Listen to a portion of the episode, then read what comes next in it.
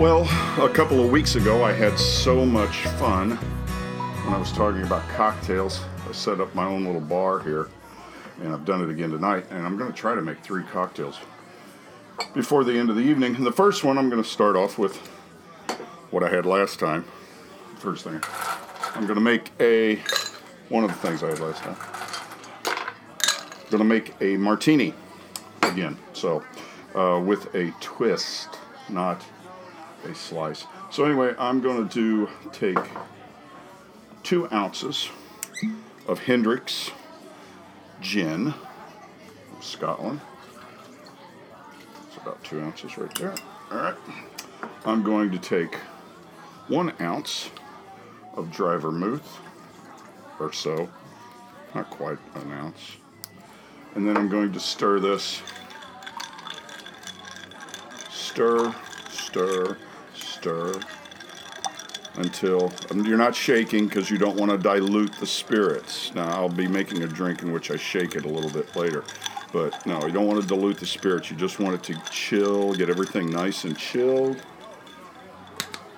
And we strain it into our glass. Excellent. And then add our twist. Give it a good twist, open up the pores there, get the essential oils, rub it around the rim, drop it in, let it set for a minute. Let it just sit for a moment to let all of the citrusy stuff get into the uh, into the beverage, into the cocktail. And there it is, a gin martini with a twist. Oh, that's good. Now, recently a story hit the press, and you might have caught it in between all of the white noise about fake news, Russians, and draining the swamp, etc., etc. A shipment of Bombay Sapphire London Dry Gin to Canada had a slight problem. It had almost twice the alcohol content that it should have. Instead of the standard 40% alcohol, it was more than 77%. Now, what had happened was that a third party bottler of the product had filled and shipped the bottles without diluting the spirit. This mistake was discovered when a consumer in Sault Ste. Marie, Ontario, noticed that their gin and tonic was particularly strong, and she returned the bottle to the store where she had purchased it. The problem, of course, is that with people who regularly drink the product, they're used to 40%, that is 80 proof, as we say here in the States. And uh, they would either notice that their drink didn't taste quite right or that they were falling on the floor after drinking their usual three cocktails. Now, Bacardi International, which owns Bombay Sapphire, they launched an internal investigation and found that a large shipment going to the provinces of Nova Scotia, Quebec, Ontario, Manitoba, Alberta, and Saskatchewan contained this high octane gin. Now, most of Canada's retailers of alcohol are government owned stores. However, there are also bars and restaurants that were affected, and a recall of the product in those provinces. Uh, with those particular lot numbers and product codes was issued and retailers, hospitality providers, and consumers were advised to return the gin and receive a correct strength, a correctly strength libation. Now, I have to believe that when it all is said and done and they start counting the bottles, there's going to be a lot of them that didn't make it home. Gin has an interesting and very evolved history. In some ways, it's quite different from its origins, but in other ways, it's actually unchanged. Gin isn't aged like whiskeys. It isn't matured like wines, brandies, sherries, and port. It, while it is associated with one particular country, its actual birthplace is in another country, and it can actually be made in any country in the world and still be called gin. From very humble beginnings, it is now used to make some of the world's most highest class cocktails.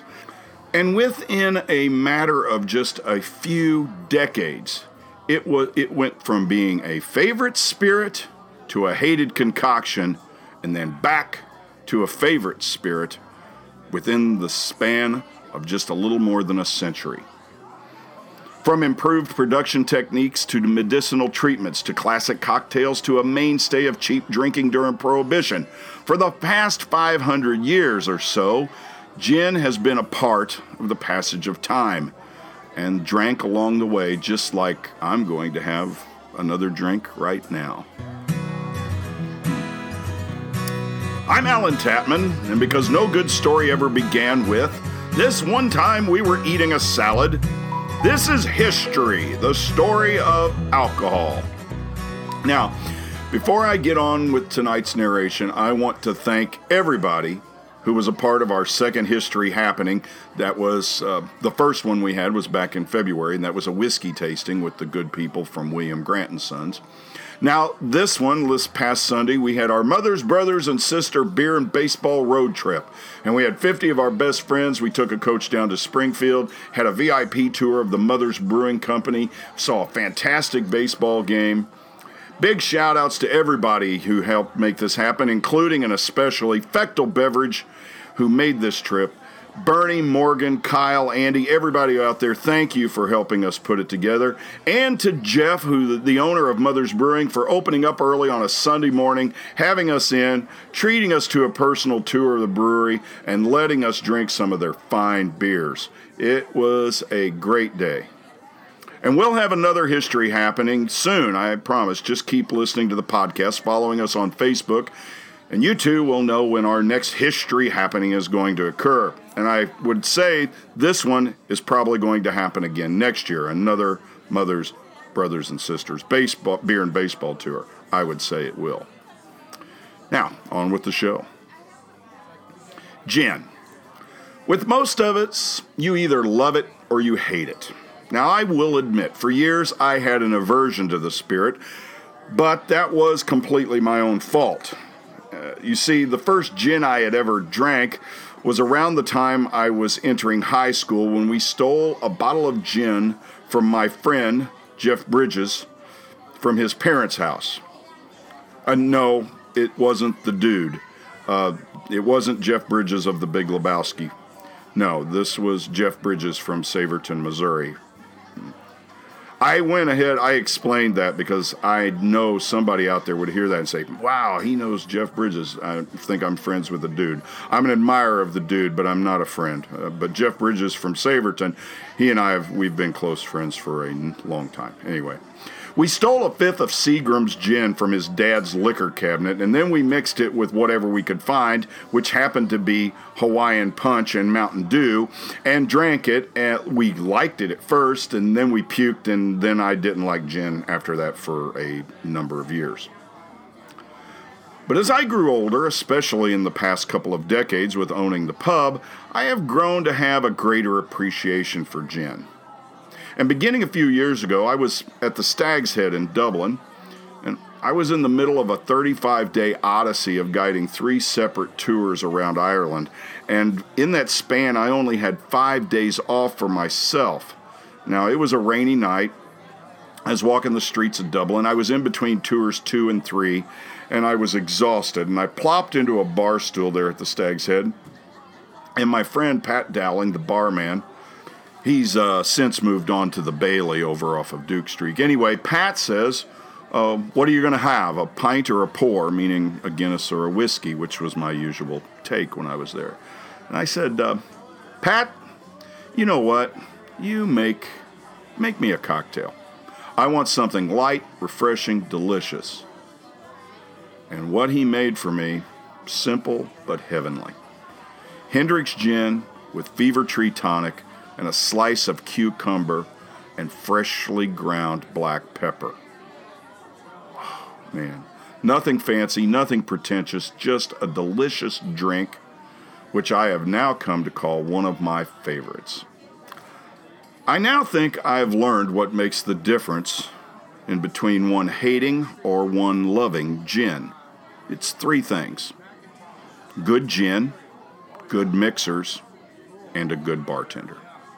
Most spirits of any kind murkily entered the history of humanity and all have distinct origin stories, the vast majority of which are apocryphal, which is just a fancy word for bullshit. And gin is really no difference. But we can kind of pinpoint when gin became the drink that it is today, and that is in the early 1600s. Now, as the fanciful story goes, German Dutch alchemist, a very famous man named Francis de la Boe, literally translated to Francis of the Woods, but he is historically better known by his Latinized name, Franciscus Sylvius. Now, Sylvius was also a physician and a geologist. He was another one of those great minds that came out of the Enlightenment, like we talked about last week. Now, he, he's so famous and he did so much. He has both a mineral named after him, sylvite, and two parts of the human brain are named after him as well the Sylvian Aqueduct and the Sylvian Fissure. But when it comes to gin, it is said that he was responsible for making it taste better and more refined. Now, the English word gin comes from the Dutch word jenever, which is meaning Jupiter in the Dutch language.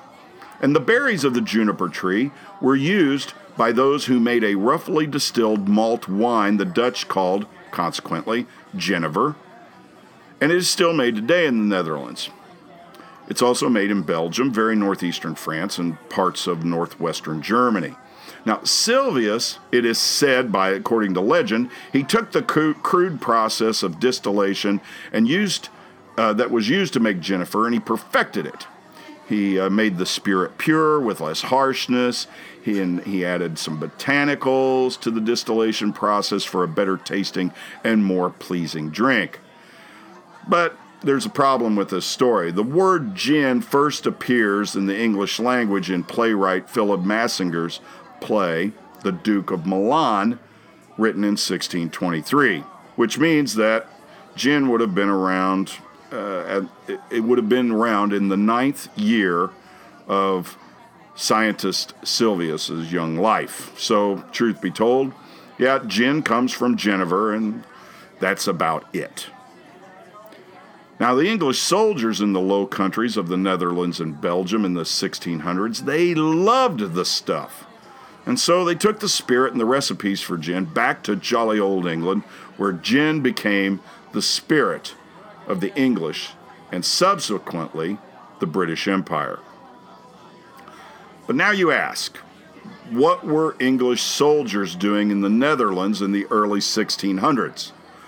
Well, there was this thing called the Thirty Years' War. It's also known as the War of Religion on the European continent. And so it's one of the most important wars ever in the history of Europe. It really made a big determination, but it's 30 years long. It's fucking boring, all right? Or it was for me when I was a freshman in college. But here, I'm going to give you the 30 Years' War in four minutes or less, and here we go. First, take a drink and relax. And now we go. In 1619, Ferdinand, the King of Bohemia, became Ferdinand II, Holy Roman Emperor, and immediately he dictates that all provinces, baronies, duchies, dukedoms, fiefdoms, kingdoms, princedoms, lots of doms within the Holy Roman Empire, whether which was neither Roman nor holy, that's another story. Ferdinand imposed religious uniformity upon all the territories within the Holy Roman Empire, imposing Catholicism throughout the land and threatening those countries which did not fall in line with his edict at war.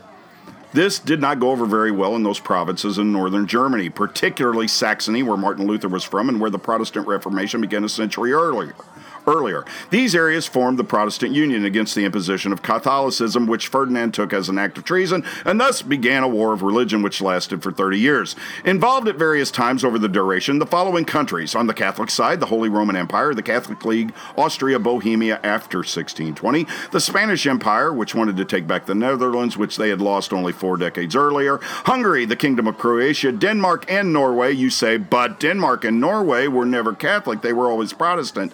Yes, Yes, they were Lutheran, but the Kingdom of Sweden had taken control of parts of Denmark and Norway after 1643, and as anyone in history will tell you, the enemy of my enemy is my friend. The Catholics also received monetary support from Poland, the Vatican, of course, and the Ukrainian Cossacks. And you say, wait, the Cossacks are Russian Orthodox, not Catholics? Yes. But against the enemy of my enemy, you are my friend. On the Protestant side, really, we should call them the anti Habsburg states and allies, which, of course, there includes Saxony, the United Provinces of the Netherlands, Bohemia before 1620, Denmark and Norway from 1625 until 1629, the Palatinate, Brandenburg, Prussia, Transylvania, Brunswick, Luneburg, Scotland, and France. Wait. France was Catholic, yes, but the Bourbon kings of France hated the aforementioned Habsburgs, who were on the thrones of the Holy Roman Empire, Austria, Hungary, and Spain, more than they hated the Protestants. So again, the enemy of my enemy is my friend. The Protestant side was also receiving funding from the Ottoman Empire, who was Islamic, of course, and the Ottomans' greatest rivals, the Russian Tsar, which is why the Cossacks were fighting for the Habsburgs. And the English were in there as well for five years from 1625 to 1630. The war was ended by the Treaty of Westphalia in 1648, which allowed Protestant princes to continue their religious practices in their own lands. It recognized the independence of the Dutch from Spain, saw the rise of the Bourbon dynasty in France, solidified the hold of Denmark and Norway by the Swedes, further decentralized the Holy Roman Empire, ushering in its demise, the beginning of the rise of the Austro-Hungary Empire under the Habsburgs. Yes, just like a minor league baseball game where they do not wear their names on their jerseys, you're going to need a scorecard to keep up with this shit. This was one of the most confusing and bloodiest of European conflicts ever up to that point, mainly because of the atrocities committed by the military against civilian populations of opposing religions. In other words, historically speaking, it was a fucked up mess and a shit show for 30 years in Europe.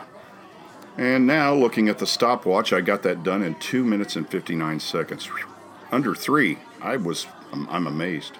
I didn't think I could get it done that fast. So, now, the English. Now, they were there from 1625 to 1630, and the main reason they were there is they were fighting against the Spanish. You remember the Spanish and the English, they've got a long, since uh, Henry VIII divorced Catherine of Aragon, the daughter of Spanish King Philip, and uh, because he wanted to marry, uh, uh what's her name? Uh, Anne Boleyn and uh, so he divorced her. There was a lot of uh, animosity between the English and the and the Spanish. So the English are over there fighting the Spanish to try to help the Dutch remain independent from the Habsburgs. Habsburgs.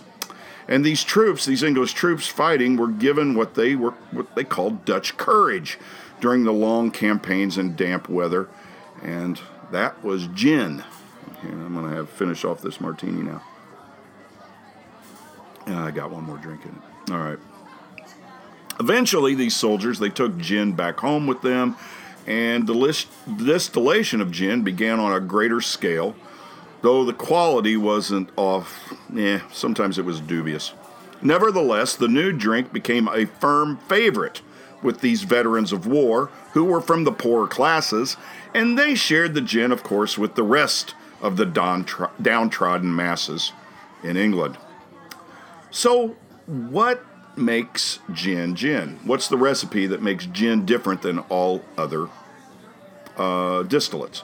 Basically, it's a grain distillant like whiskey before it's aged and vodka, but in the distillation process, botanicals, that is, herbs and flowers and stuff like that. Botanicals are added, including juniper berries being the most predominant and most famous, but other flavorings can be added as well, including but not limited to anise, angelica root, orris root, licorice, cinnamon, almond extract, savory, citrus peel, saffron, frankincense. Maybe Jesus was going to make some gin. Hmm.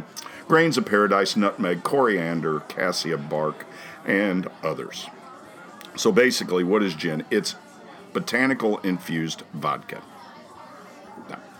So, in England, when gin starts being made, King Charles I, you know the guy who lost his head to Oliver Cromwell in the at the uh, in the English Civil War, literally he lost his head.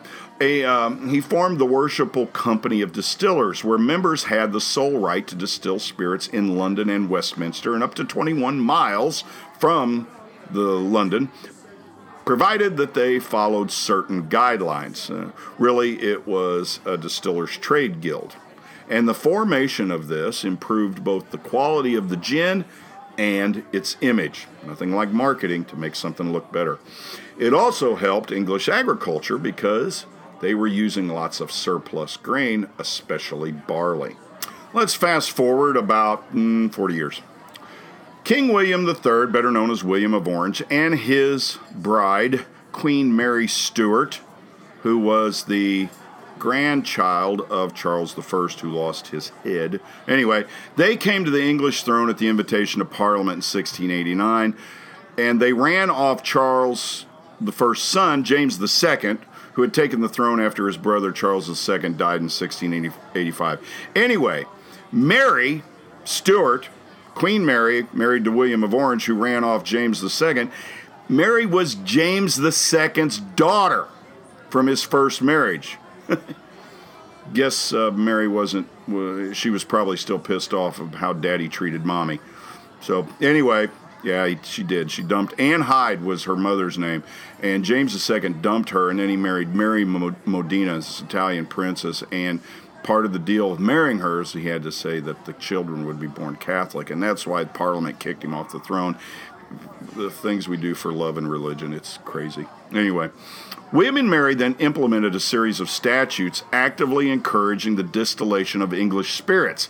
Under these statutes, anyone could now distill by simply posting a notice in public and waiting 10 days.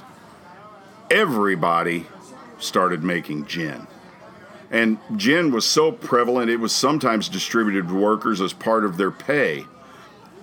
And soon, the volume sold daily in England exceeded what was being sold of beer and ale.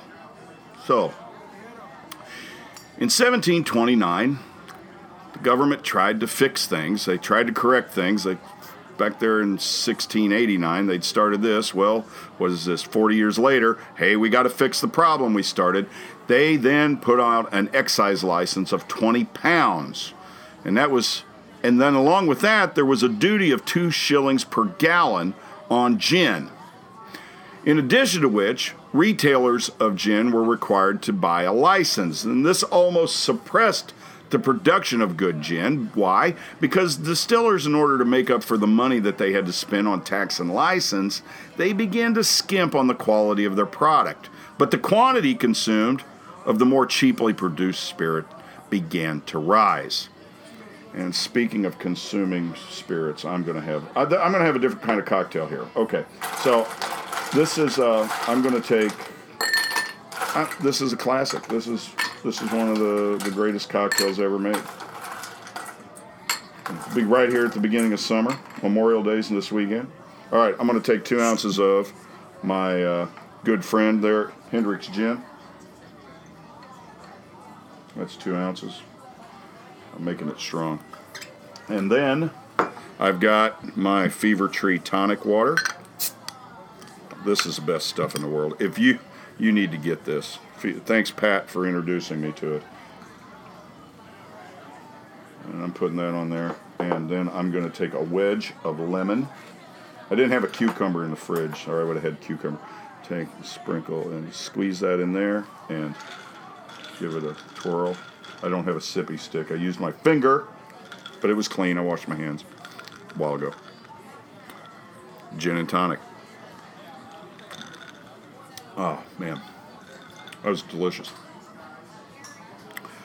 Uh, a little more tonic. That's good tonic.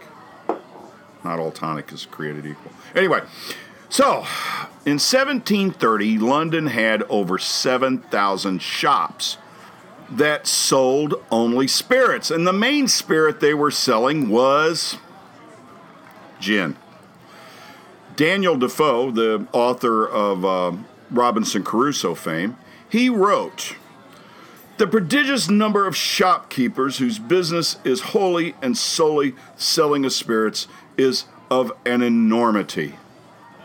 In certain areas, spirits were sold on an average out of one private home in every four. The abuse of alcohol by the poor became a major problem. The 18th century Scottish novelist Smollett wrote, in these dismal caverns, strong water shops, they, the poor, lay until they recovered some of their faculties, and then they had recourse to the same mischievous potion. Lord Hervey declared, Drunkenness of the common people was universal. The whole town of London swarmed with drunken people from morning till night. William Hogarth, the, uh, the illustrator and painter, in his Gin Lane, an engraving about this period, portrays a scene of idleness, vice, and misery leading to madness and death. Now, the problem was tried to be tackled by the introduction of the Gin Act in 1736, which made gin extremely expensive. A license to retail gin cost 50 pounds per annum, which was the equivalent to a skilled working man's annual wage. And the duty on a gallon of gin was raised fivefold to one pound per gallon, with the smallest quantity that anyone could buy in retail being two gallons. The Prime Minister, Sir Robert Walpole, and Dr. Samuel Johnson were among those who opposed the act since they considered it could be there's no way this can be enforced against the will of the common people. And guess what? They were right. Riots broke out and the law was widely and openly broken. And about this time, 11 million gallons of gin were being distilled in London, which was over 20 times that in only five decades earlier in 1690 when William III inducted the Distilling Act of the previous year. There was so much gin being distilled in the mid 18th century that it's estimated to be the equivalent of an average of 14 gallons of gin being made each year for every adult male in the population. Now, so you know, not every adult male was drinking 14 gallons. There's some of those guys weren't drinking any at all they they were teetotalers or temperance movement people or so. So that means there are probably some guys out there that were drinking what 28 gallons of gin a year or maybe more. But within six years of the Gin Act being in, introduced, only two distillers had taken out licenses, and over that same period of time, production rose by almost 50%. So much for trying to legislate morality. The Gin Act finally was recognized as being unenforceable and was repealed after only six years. And a new policy, which distillers helped to draft, was introduced. Reasonably high prices, reasonable excise duties, and licensed retailers under the supervision of magistrates. In essence, this is the same situation we find existing in most lawful governments today. Now, these changes led to a more respectable image for gin, and firms embarked on the business of distilling and retailing gin, and it became the drink of high quality. Excuse me, which it has since remained. Many companies, companies established themselves as well to do manufacturers, often becoming patrons for major enterprises, just like distillers and brewers and vineyard wineries do today, these major companies, they sponsor a lot of our social, cultural, art, and um, what do I want to say? So, a lot of our public works are sponsored by the producers of alcohol. One of these back at that time was uh, Sir Felix Booth, the distiller of Booth Gin, uh, which is still available today. Um, and he sponsored John and James Ross's attempt to discover the Northwest Passage across Canada in 1829 33. The attempt failed, of course. They couldn't get through the ice uh, of the Arctic Ocean. But the expedition did establish where the true position of north, the North Magnetic Pole lie. So, thanks to gin, we now know where all of our compasses point. About this same time, there began a battle for the trade heating up between beer shops and gin shops. In 1820, the Beer House Act was passed, and beer was sold free of licensing control, and 45,000 beer shops and public houses opened up in England. These were aimed to be cozy homes from home for those who might not have had a very cozy home. But the gin retailers were still required to have licenses, and to compete with these beer shops and public houses, they devised the gin palaces. These were, they first appeared around 1830, and they were designed to be an escape from home, as home was for the poor, who continued to be gin's main supporters, and that they often lived in very sordid you know, slum conditions. And these gin palaces were large, imposing, handsome, luxuriously furnished. They were escape. They were an escape from their everyday, terrible lives. By the 1850s, there were about 5,000 such places in London, but they were all through the British Empire. And then the one that I'm most familiar with, it's still in existence today, this gin palace in Belfast. It's called the Crown Liquor Saloon, and it is magnificent. It's, it's a wonderful place, and if you're ever up in Northern Ireland, don't be afraid of Belfast, everybody, okay? Do not be afraid of Northern Ireland. The troubles are over. I, there, there's always going to be some sectarian violence between gangs, but most of it's over drug related stuff. But don't be afraid of Northern Ireland. Go to Northern Ireland. Go to Belfast. Go to Derry.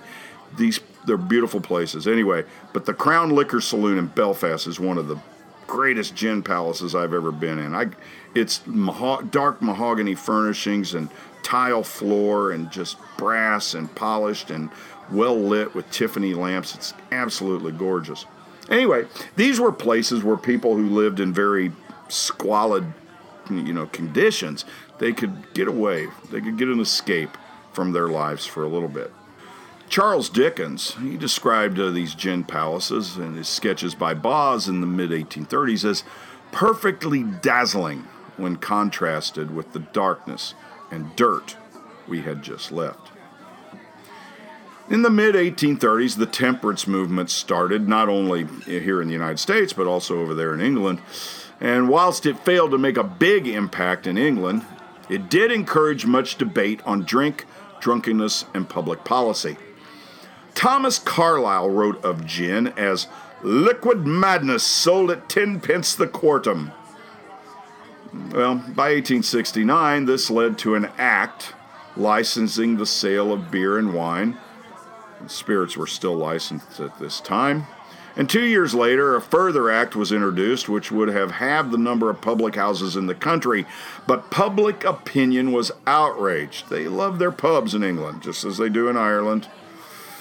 One bishop, this is a, this is a man of the church, he stated in the House of Lords that he would prefer to see all England free, better than England sober and the act was withdrawn. As reforms took effect, so the gin production process became more refined. Gin evolved to become a delicate balance of subtle flavors, and it began its ascent into high society. Now, at this time, some of the iconic brands of gin that we consume today began to be distilled during the 18th and 19th centuries. The aforementioned Booth's gin was first distilled in 1740. Bombay gin, originally distilled in Warrington, a city near the port of Liverpool, first appeared in 1761 under the name of Warrington Dry Gin, but was renamed in the 1950s, believe it not, believe it or not, as Bombay Dry Gin, a romanticized name to catch the eye of the American cocktail drinkers. Now, Gordon's Gin, the largest selling brand in the world, that's the one with the hog's head on it, it was first distilled in 1769 by a Scotsman living in London, Alexander Gordon, in the Southwark region of that city. Tanqueray was first distilled in the 1830s by Charles Tanqueray in the Bloomsbury section of London. And Beefeater, blah, Beefeater gin, drink. Beefeater gin was first distilled in Chelsea by James Burroughs in 1863 and given the iconic name after the guards of the Tower of London, the Beefeaters. The image of the Beefeater on the bottle is one of the most iconic in spirits marketing around the world. Now, while drinking of gin was for many years only the drink of the poor, it was during the development of cocktails in the mid 1800s when gin became a respectable libation. But two of the most famous gin cocktails ever devised really began as vehicles for the taking of medicines. See, the British Navy, the greatest known to the world in the 19th century, had a problem scurvy, a disease caused by the deficiency of vitamin C. And by the mid 1800s, it was known that scurvy could be prevented by a single daily dose of vitamin C, which was found mostly in citrus fruit. Remember, I talked about the krauts. They, you also get vitamin C from sauerkraut, which is what the uh, The, the Germans carried on their ships was sauerkraut. The English carried limes, which is why today we call English people limeys and why we call uh, Germans krauts. Anyway, it's another story. I already told it once, so. The shipboard doctors had various ways of administering this uh, dosage of vitamin C. The most famous, of course, was grog, where West Indian rum would be mixed with water and juice of limes. But one British naval doctor, Surgeon Sir Thomas Desmond Gimlette, is credited with introducing a more preferred method of taking the medicine. That is the gimlet. And I'm going to make one right now. I still got my gin and tonic, but I'm going to make a gimlet. So I take half a lemon right here. I got my juicer. I've got my citrus juicer, and I'm going to squeeze out the lemon, the juice of half of a lemon right here. All right. Or excuse me, I'm going to do a whole lemon. Need more juice. This is the original gimlet. This is not the gimlet that you'll get today if you go into a bar and order a gimlet. All right, so now I'm going to take two ounces, this time not Hendrick's, I'm going to use Dingle Gin. I'm going to use Dingle Gin. I'm going to take two ounces of Dingle Gin, right? A little more. All right. And I'm going to take the juice of one, freshly squeezed juice of one entire lemon, and I'm going to pour that in there my cocktail glass. I'm now going to put ice in there. And this one, we are going to shake. We're going to shake the shit out of it. Mm, making a mess. All right, so we're to shake the shit out of it. We're to shake it until we get frost on the outside of the shaker.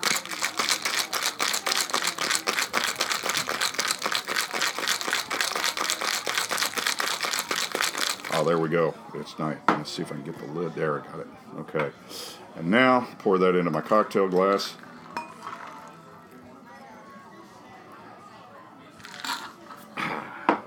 Twist of lemon in there. And that, my friends, is the original gimlet. Not as sweet as the one that you'll get if you go into a bar and order it today. And I'll talk about that in just a minute. But anyway, that was Sir Thomas Desmond Gimlette. That was his drink, and he introduced it to the officers in the British Navy. Two ounces of London dry gin, juice of a lemon or lime. So today, if you go into a bar and you order a gimlet, you're more likely to have the drink made with Rose's lime juice. Of course, we do that too at the pub because it's just what's expected. Yeah, that's what people think when you say gimlet. And uh, anyway, it'll be much sweeter. But this is the original cocktail, the the gin gimlet. Hmm. Now, back to our next cocktail that was also a, originally a medicine. Our friend right here, the gin and tonic.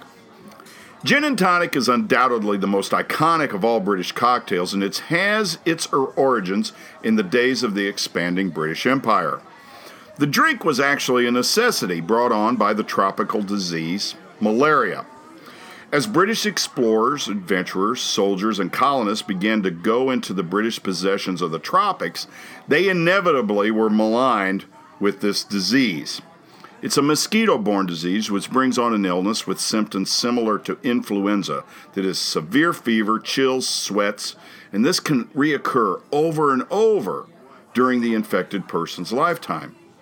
What the British learned from the natives of India was that there was a relief to the symptoms of malaria available, and that was the dried and pulverized bark of the cinchona tree, what the Indians called quinine, and it relieved the symptoms of the disease. By the 1840s, the Brits in India were using 700 tons of cinchona bark a year. And since quinine was very bitter, and if you've ever tasted real tonic, and I've got a little bit right here in this fever tree, they put a little sugar in theirs, but the original, ooh, still quite bitter. Anyway, and the powder, if you've ever tasted real tonic, you know what bitter means. Anyway, the powder that they used, not it, it wasn't easy to um, simply mix it with water. It just didn't dissolve in the water properly, and it didn't taste good. So they eventually began adding gin to the remedy. Now, Besides the quinine, of course, the alcohol had some remedial value. It, you know, it eased your pain. Who doesn't know that? And the two items together, gin and quinine, built an empire all across the British possessions, around the globe in the in the tropics. Quinine and gin were being consumed together. Now, add seltzer water, add carbonated water, which came along in the late 1800s, a wedge of lime or lemon, and you have got the consummate British drink. I remember uh, the movie Out of Africa, the doctor, when uh, Meryl Streep's character goes into the doctor. He, she's sick, and uh, she didn't know it at the time, but she had syphilis. And uh, the doctor asked her first, uh, "Have you been drinking your quinine?" And uh, so, I mean, it was just one of those, and that was in Kenya, in Africa. So, so they're drinking gin and tonic all over the British Empire. Even Winston Churchill recognized the benefits of the drink when he said, Gin and tonic has saved more Englishmen's lives and minds than all the doctors in the empire. I'll say cheers to that, Sir Winston. Well, let's move across the Atlantic to America during Prohibition. And this is when a new version of gin hits the streets. Bootleggers and wannabe bootleggers, and anybody that had a little bit of gumption and wanted to make a little money, they'd buy cheaply made ethanol from moonshiners. They'd pour it into some type of vessel. Sometimes it was a bathtub, that was the biggest vessel they had in their house. And they'd add different flavorings and additives and strain it and sell it as gin. Bathtub gin, as it was called, was bad. And in some cases, depending upon the quality of the ethanol and the additives, it could be absolutely deadly. You know, they say, well, if you drink enough, it'll make you go blind. Some of this shit would. You know, they were they were distilling stuff during Prohibition using car radiators as the cooling worm uh, on the on the the still. And you know, there's a lot of metals in there that weren't meant to be stuck into a human body. Anyway, and because of poor distillation methods, the taste was usually not very good. So they had to put in additives to attempt to hide the poor quality. And this also gave a rise to a whole new catalog of Prohibition era cocktails, including the Gin Rickey, which when I was in high school and college, this was still a very popular drink. It's basically just a gimlet with club soda and some more sugar. Sometimes they put 7 Up in it the Orange Blossom, which is gin, sweet vermouth, and orange juice, and the French 75. This is gin, simple syrup, lemon juice, and cheap champagne. You wouldn't use good champagne in this drink, cheap champagne, which was basically all you could get in the United States during pro- excuse me during Prohibition was bad champagne. But bathtub gin was not the only gin that was being consumed in the United States during this time. From across the border in Canada, bootleggers like Al Capone, Nucky Johnson, and others were bringing in Seagram's gin, along with Seagram's VO Canadian whiskey. And these two brands, along with Cutty Sark Scotch, were first introduced to the American market during the enforcement of the Volstead Act in the 1920s. And they remained incredibly popular with Americans for the rest of the 20th century. Seagram's gin is still the number one selling gin in the United States. But you know that doesn't mean it's the best. Popularity of a brand is not always an indication of quality. I mean, granted, the Toyota Camry, the number one selling car in America, is it's a fine automobile for the money, but it ain't a BMW or an Audi. I'm just saying. Today, gin is going through a renaissance. Boutique gins are popping up all around the world. The two gins that I've got here with me tonight, uh, I've got Hendrick's gin, all right, and Hendrick's is made by William Grant and Sons. They also make Tullamore Dew, and they make uh, Monkey Shoulder Scotch, and they make uh, they make some. Oh, they make uh, Glenfiddich. They make some good scotches. Anyway, this is made in Scotland by William Grant and Sons. It's infused with yarrow root, juniper berries. Smells delicious. Um, elderflower petals, orange peel, angelica root, caraway, chamomile, coriander, uh, peppercorns are infused in this. Orris root, lemon, and two very unusual ingredients, which are not found in any other gin, or at least they weren't when they started making this a few years ago rose petals and cucumber. Now, the other gin I have here, this is Dingle Gin, and this comes to us from county of Kerry in Ireland, and I used this when I made my gimlet. Anyway, Dingle is on the western, it's the most southwestern point in Ireland. Actually, it's the most western point in Ireland, the Dingle Peninsula. The next zip code over is Nova Scotia. Anyway, as I said, it's made in Dingle in the County Kerry of Ireland. And if you go to Ireland, go out to Dingle, take a tour of their distillery. They are great people. And of course, please tell them I sent you. Anyway, this gin combines local botanicals from the Dingle Peninsula to give it a unique character unknown to almost any other gin. They use rowan berry from the mountain ash trees. They use the fuchsia petals from the flowers in the hedgerows. That's the fuchsia plant. They use bog myrtle, hawthorn, and heather. And it gives them a taste of the Kerry landscape. It's, oh man, it smells so good. Like I said, gin is really kind of perfumed vodka. It's it's it's really something. And this formula that Dingle Gin uses, it's unknown anywhere else, and it is calculated, amongst other things, to create, as they say, a sense of place and providence. It's good. And this bottle of Dingle Gin, we can't buy it in Missouri. This was given to us by our friends Brian and Skippy, who live in Springfield, Illinois, and they picked this up for us. And I'll be glad when this particular spirit is available, and we'll have a bottle on the shelf down at Patty Malone's. Anyway. So, I would say this to you now after you've listened to this show. If you don't like gin, maybe tonight you might have an impetus to try it again. I know I wouldn't have probably gotten back into gin had it not been for the suggestion of a good bartender in a good pub on a rainy night in Dublin. Thanks, Pat. Thanks so much. So, kids, this is your drunk Uncle Al leaving you with a quote from Dr. Hawkeye Pierce of the 4077th MASH unit, who once sardonically quipped, I'll stick with gin. Champagne is just ginger ale that knows somebody. History episode 27 was written and produced by me, Alan Tapman. The technical director of History is Brian McGeorge. History, the story of alcohol, is a wild Irish production, all rights reserved, and is recorded at River's Edge Studios and parts in Patty Malone's Irish Pub in Jefferson City. It, to learn more about our local pub, find us on Facebook, Patty Malone's Irish Pub. This week's phrase for you podcast listeners and patrons who come into the pub is Champagne is just ginger ale that knows somebody.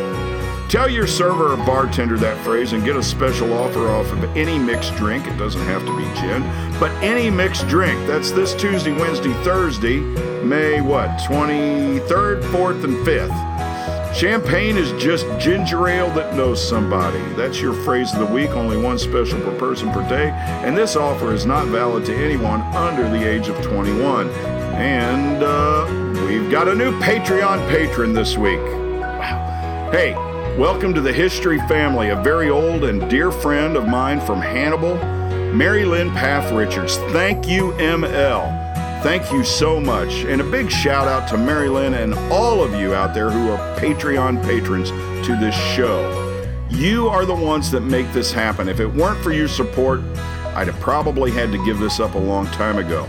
We have podcast, podcast platform fees, research time, Brian and I, you know, we both got other lives, but we love doing this show, and you guys are giving that love back to us with your patronage. And it's really simple, and it only costs the amount the, the amount of a pint of beer a month.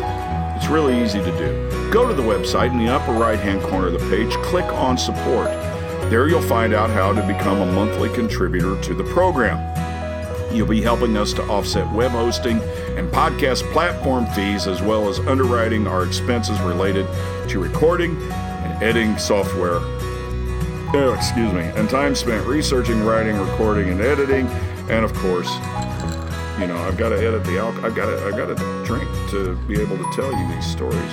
Otherwise, I'm, I'm a, phone, I'm a fake, I'm a phony. Um, I'll never be a faker. And thanks again, all of you for your support.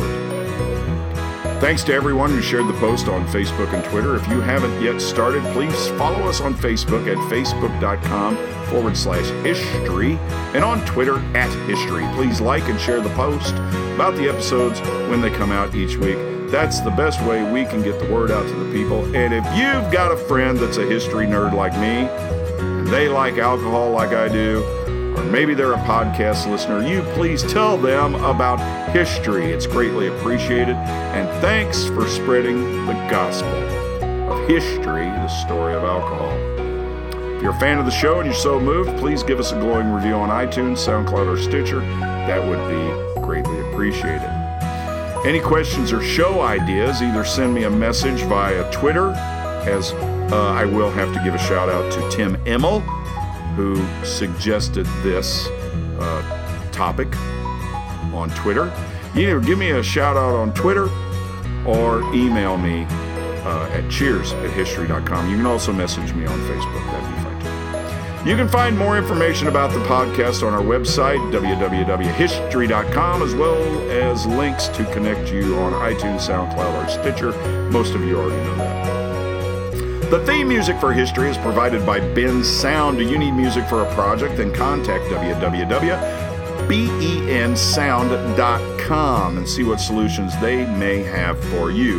That's bensound.com. Ben Sound. And I'm going to take a break. I'm going to take a week off. I know. You're like, what? Yes, I'm going to take a break off. I'm headed up to the Boundary Waters. This will be my 10th trip there. I'm going up um, since 1988, my the year after I finished grad studies at Mizzou. I went up there. This will be my 10th trip up there, and I'm going up with my godson and uh, four very good friends. Um, and we're going to go spend a week in the Boundary Waters Canoe Wilderness up north of Grand Marais, Minnesota. And uh, so I'm going to take a week off. And I'm sorry if that's going to, it'll be the day after Memorial Day. I won't have a, I won't have a program here. But you know what? I, I need to. I'm going to recharge the batteries, and I'm going to go up there. And there's a great tavern up on the Gunflint Trail, and I'm going to try to get an interview with them, and hopefully, I'll come back with some material from them for the podcast. So, won't be here next Tuesday. So I'll see you then. When would that be? June. Look at the calendar here. I'll be back on June 6th. So anyway. You guys enjoy your Memorial Day weekend, enjoy your holiday, and you remember, Memorial Day is a day that we remember those who have, in some cases, given their lives for our country, but also for those who we loved who have gone on to another world. So I wish you a pleasant and happy Memorial Day. And thank you all for listening. Thanks so much. I, I promise keep trying to get better. Have a great week. Have a great two weeks. Be safe, drink responsibly, don't drink and drive. So, until next week, if I don't see you at the pub, I'll be in Minnesota. But I'll be right back here on the podcast on Tuesday, June 6th. And of course, as always, Marilee, thank you. Thank you for everything. You are the measure of my dreams. All right. So, goodbye, everybody.